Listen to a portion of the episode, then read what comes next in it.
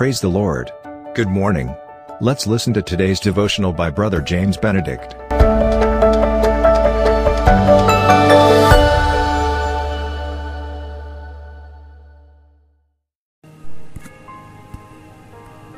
Hello and very good morning. Greetings in the holy and honorable name of Jesus Christ.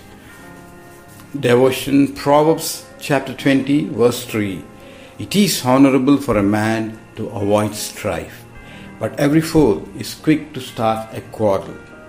While blessings and anger do not go together, anger is one of the deadliest sins which often leads to self destruction than allowing the purpose and plan of God in our lives. While Moses, after serving and leading the Israelites towards promised land for so many years, but in a fit of rage and anger, struck the rock instead of speaking. The result? He did not enter the promised land. Well, the consequences of persons frequently getting angry or losing self control. The reasons are 1. An angry person or the one who does not have self control. He or she creates often friction and makes an unpleasant atmosphere in the family and wherever they go. 2. It severely dents the relationship with victim as well as with God. 3.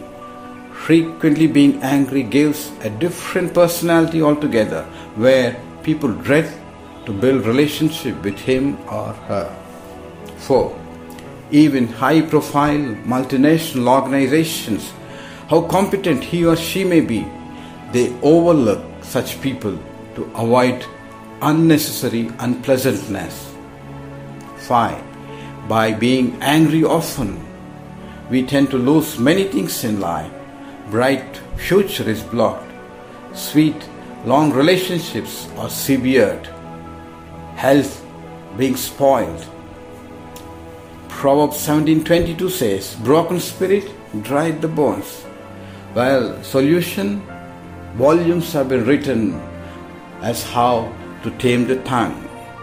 But well, well, in my opinion, consistent reading of God's word, filling our lives with the word of God, especially the book of Proverbs, and having steady, regular prayers is the solution.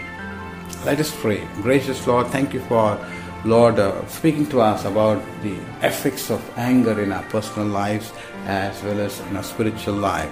Lord, give us your grace and your strength.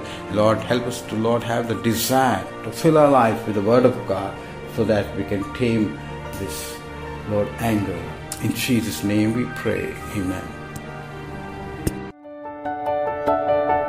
Thank you for listening to today's devotional. God bless you. Have a blessed day. And always remember, Jesus loves you and cares for you.